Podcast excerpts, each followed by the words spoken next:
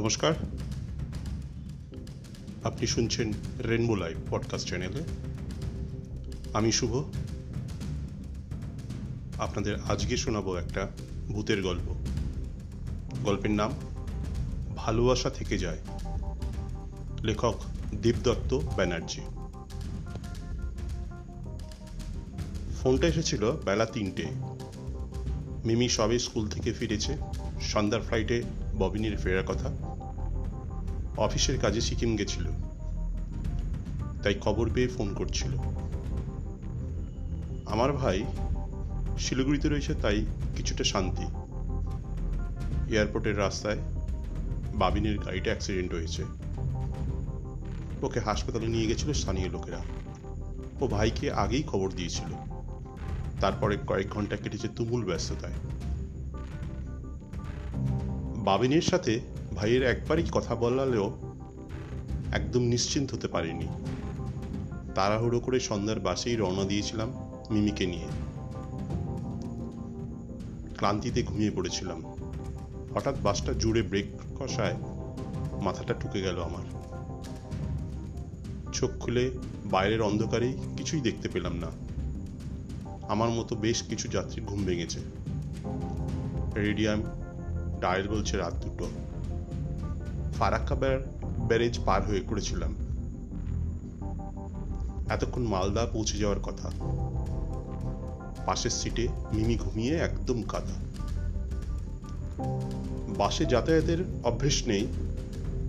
Flight বা AC ট্রেনেই যাতায়াত করি আমি। কিন্তু গত পনেরো দিন ট্রেন উত্তরবঙ্গে বন্ধ ছিল। বৃষ্টি আর বন্যায় কি এক ব্রিজ ভেঙে গেছে, তাই জন্যই ট্রেনটা বন্ধ। আর বেলা তিনটেই যখন ভাইয়ের ফোনটা এলো, তখন আর ফ্লাইট পেলাম না। বাসের টিকিটের ব্যবস্থা করে দিয়েছিল আমার প্লাসের ফ্ল্যাটের চৌবেজি। ওনার ট্রান্সপোর্টের বিজনেস বাবিনকে সবাই পছন্দ করে। সবাই চিন্তিত। ছ বছরের মেয়েকে নিয়ে একা বহুবার উত্তরবঙ্গ গেল, বাসে আমি এই প্রথম যাচ্ছি। ছেঁড়া ছেঁড়া মেঘের ফাঁকে চাঁদ যেন লুকোচুরি খেলছে। অন্ধকার, চোখ সরে যেতেই বুঝলাম চারদিকে জল থই থই করছে মালদার বন্যা হয়েছিল, তবে জল নেমে গিয়েছিল শুনেছিলাম। বাসের যাত্রীদের আলোচনায় বুঝলাম গত দুদিনের বৃষ্টিতে পরিস্থিতি আবার খারাপের দিকে। মহানন্দার সাথে এবার গঙ্গার জলও ঢুকতে শুরু করেছে মালদার শহরে। সামনে একটা ব্রিজের ওপর দিয়ে জল যাচ্ছে। ওদিকে ফোনে নেটওয়ার্ক নেই কি করব বুঝতে পারছি না। এতক্ষণ যে মনের জোরে চলছিলাম তাও বন্যার খড়কুটো মতো ভেসে গেল। মিমিকে বুকে চেপে ধরলাম। কয়েকজন যাত্রী নিচে নেমেছিল। তারা উঠে এসে তাদের পরিবারদের নেমে পড়তে বলল, জল নাকি হু হু করে বাড়ছে। সামনে একটা ধাবা আর পেট্রোল পাম্প আছে। অনেকেই সেখানে আশ্রয় নিচ্ছে। বাস কখন চলবে, ঠিক নেই। চারিদিকে চাপচাপ অন্ধকার আর কুলুকুলু জলের শব্দ, তার সাথে কেমন একটা ঝিঝি পোকার ডাক। মুহূর্তের মধ্যে বাস খালি হয়ে গেছিল। কন্ডাক্টর বলল, এখানে ডাকাতি হয়। একা বাসে বসে না থেকে ধাবায় চলে যান। এমনিতে আমি সাহসী হলেও এমন বিপদে কখনো পড়িনি। ততক্ষণে ড্রাইভার লাইট নিভিয়ে দিয়েছে। আমি শেষ যাত্রী। পেছনে দুটো বড় ট্রাক দাঁড়িয়ে কি করব বুঝে উঠতে পারছিলাম না। সাথে একটা ঢাউ সাইড ব্যাগ। ভগবানের নাম নিয়ে, মিমিকে কোলে নিয়ে আর আমার বড় ব্যাগটা নিয়ে নেমে পড়লাম। এত উঁচু বাস রাস্তাতেও পায়ের পাতা ডোবা জল। চুড়িদার ভিজে যাচ্ছে। অন্ধকারে লোকজন তেমন চোখে পড়ল না। সামনের বাস দুটোও ফাঁকা। আমি নামতেই ড্রাইভার আর কন্ট্রাক্টর কোথায় যেন হারিয়ে গেল। এবার আমার গা চমচম করে উঠল। এত রাত। কোথায় যেন একটা রাত জাগা পাখি টিটি করে তীক্ষ্ণ চিৎকার করে আমার মাথার উপর দিয়ে উড়ে গেল।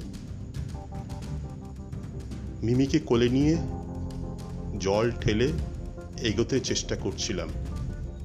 বেশি দূর যেতে পারছিলাম না। কোনো আলো নেই। লাইন দিয়ে ট্রাক, ম্যাটাডোর, বাস সব দাঁড়িয়ে কয়েক পা এগোতেই দুজন লুঙ্গি পরা ট্রাক ড্রাইভার দেখতে পেলাম। ওদের মোবাইলের আলোয় বহুদূর অবধি গাড়ির লাইন চোখে পড়ল। কিন্তু ধাবা বা পেট্রোল পাম্প আমি দেখতে পেলাম না। লোক দুটো আমাকে এই অবস্থা দেখে বিশ্রী রসিকতা করে বলে উঠল, কি বলল আমি শুনতে পারলাম না।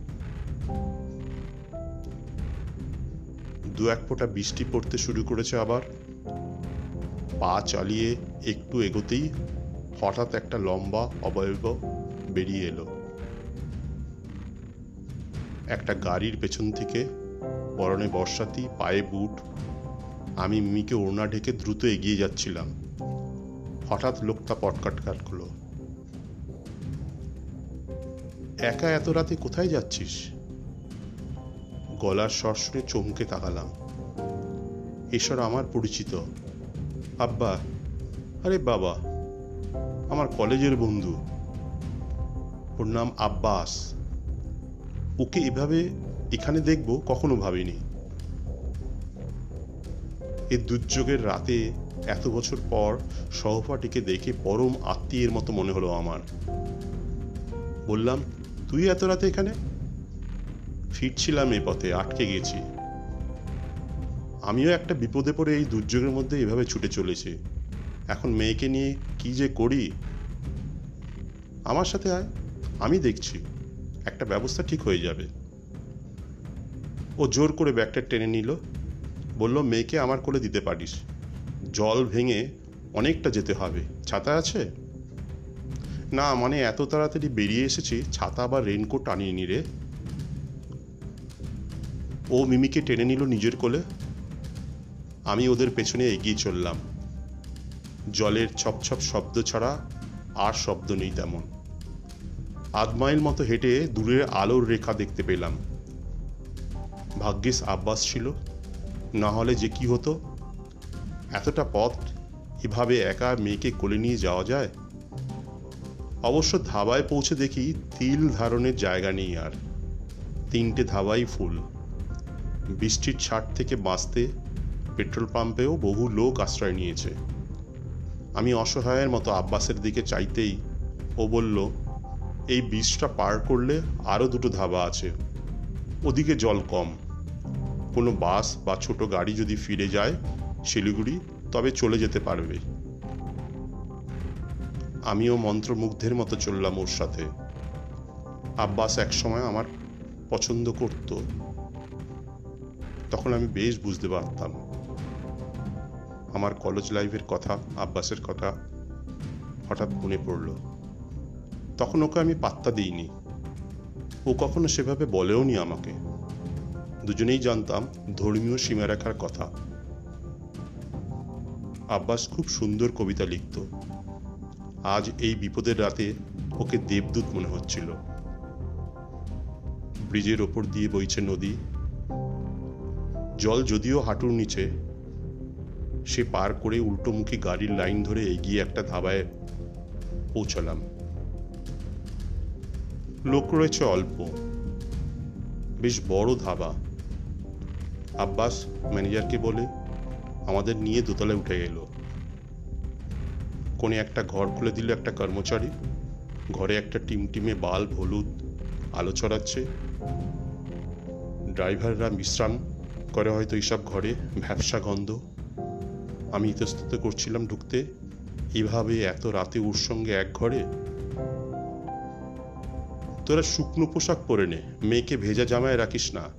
আমি দেখি ওদিকে গাড়ির কি ব্যবস্থা করা হয়। আব্বাস মিমিকে শুয়ে নিচে নেমে গেল। আমি তাড়াতাড়ি মেয়েকে পোশাক বদলে দিলাম। ঘুমলে আমার মেয়ে কিছুই টের পায় না, গভীর ঘুম। জেগে থাকলেও খুব দুষ্টু ও ওই তিল চিটচিটে বিছানায় ওকে শুয়ে নিজের প্যান্ট বদলে নিলাম। বেশ কিছুক্ষণ পর আব্বাস ফিরল। বলল, একটা সুমো শিলিগুড়ি ফিরছে, চল, ওতে চলে যাই। ওদিকে জলও কম, ভোরেই পৌঁছে যাব। আমার হাতে অন্য কোনো উপায় ছিল না। এত রাতে এখানে বসে থাকার চেয়ে এগিয়ে যাই ভালো। আব্বাস যখন রয়েছে, চিন্তা কি? একটু পরেই সুমো এগিয়ে চলল গাড়ির মিছিলের পাশ দিয়ে। মাঝে সিটে মিমিকে শুইয়ে ওর মাথাটা কোলে নিয়ে বসেছি। আব্বাস বর্ষার্থীর গায়েই সামনে বসেছে। খুলতে বলেছিলাম, বলল, পথে নামতে হতে পারে। বৃষ্টি তো ঝরেই চলছে একইভাবে। বড় রাস্তার বাড়ির লাইন। বিশাল বিশাল গাড়ি, ট্রাক সব দাঁড়িয়ে আছে। শেফাত ছেড়ে সুমু একটা সরু পথ ধরেছিল, হয়তো শর্টকাট। আমি এতক্ষণ একটু সাহস পেয়েছি। বললাম, তোর কথা বল, কোথায় আছিস? কি করছিস? আব্বাস বলল, শিলিগুড়িতেই আছি। ব্যবসা করছে একটা। ওকে বাবিনের কথা বললাম, কিন্তু ও তেমন আগ্রহ দেখাল না, শুধু বলল, ভালো হয়ে যাবে তোর বর। একটু চুপ করে থেকে আবার বললাম, বিয়ে করেছিস? ও দুদিকে মাথা নাড়ল। কলেজে থাকতে কত কবিতা লিখতিস এখনও লিখিস? ও হাসলো, বলল, যাকে লিখতাম সে তো দেখতই না। বাদ দে, বিয়েও আর হলো না এ জীবনে। এমন করে বলছিস যেন জীবন শেষ। আমাদের অনেক বন্ধুরা সবে বিয়ে করবে বা বিয়ে করেছে। তুইও করে ফেল। আর হবে না রে, ভাগ্য নেই। যাকে ভালোবাসলাম, সাহস করে বলতেই পারলাম না কখনো। তাতে কি হয়েছে? নতুন কাউকে খুঁজে নে। দেখবি মনের মতো সাথী পাবি। ওর দীর্ঘশ্বাস শুনতে পেলাম। বলল, বাদ দে এসব। আর ভাবি না আমি। আসল ভালোবাসাকে কি ভোলা যায়? ভালোবাসা থেকে যায় রে। এই কথা বলে আব্বাস বাইরের দিকে মুখ ঘুরিয়ে নিল।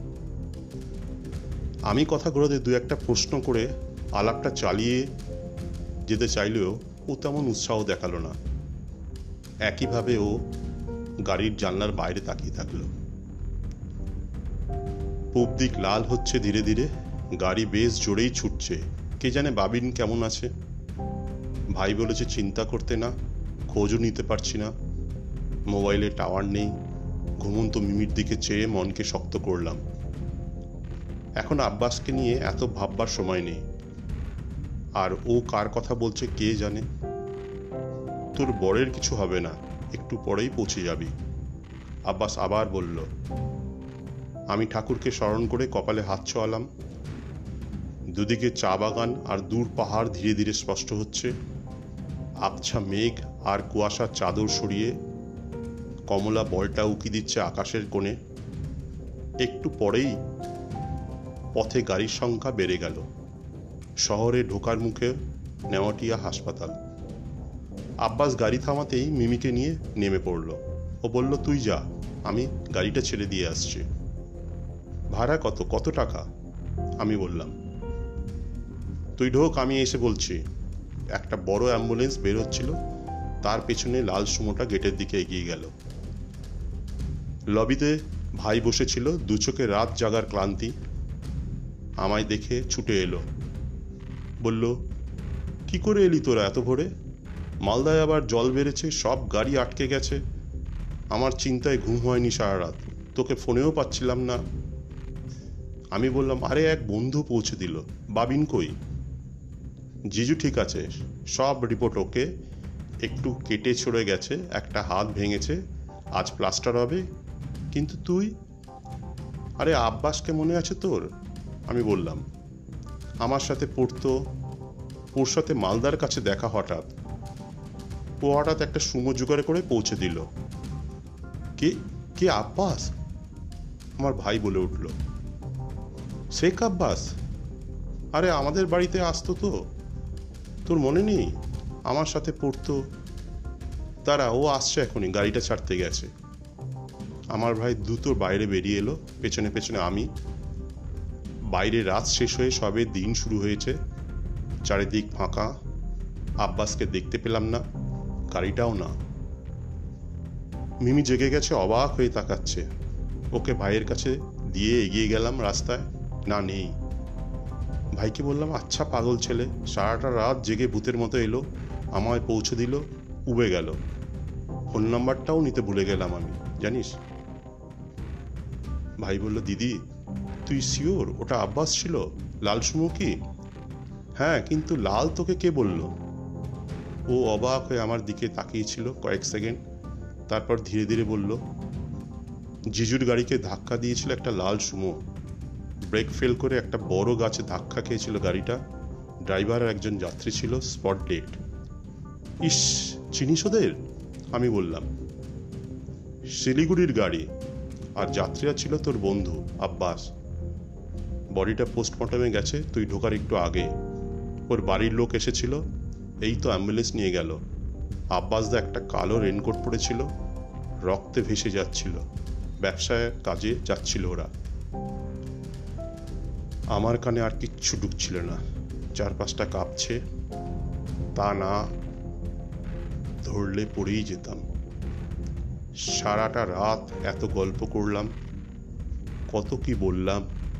ও শুধু বলেছিল, বাবিন ভালো হয়ে যাবে। আচ্ছা আমি তো আব্বাসকে নেওটিয়া হাসপাতাল বলিনি। ও কি করে জানলো? তবে কি ও মরে গিয়েও আমায় ভোলেনি? আমার বিপদে এত অল্প সময়ে আমায় পৌঁছে দিল ওরা? তা কি বাবিনীর দুর্ঘটনা ওদের সাথে হয়েছিল বলে? নাকি ও কি যেন একটা কথা বলছিল, ভালোবাসা থেকে যায়। তাই কি আমার বিপদেও রাতে ও আমায় এভাবে বাঁচিয়ে দিল? গল্পটার নাম ছিল ভালোবাসা থেকে যায়। লেখক দেবদত্ত ব্যানার্জি। আপনারা শুনছিলেন রেনবো লাইভ পডকাস্ট চ্যানেল। আমি শুভ। এরকম প্রতি রাত্রে শোনাবো আপনাদের ভূতের গল্প সত্যিকারের ভূতের গল্প।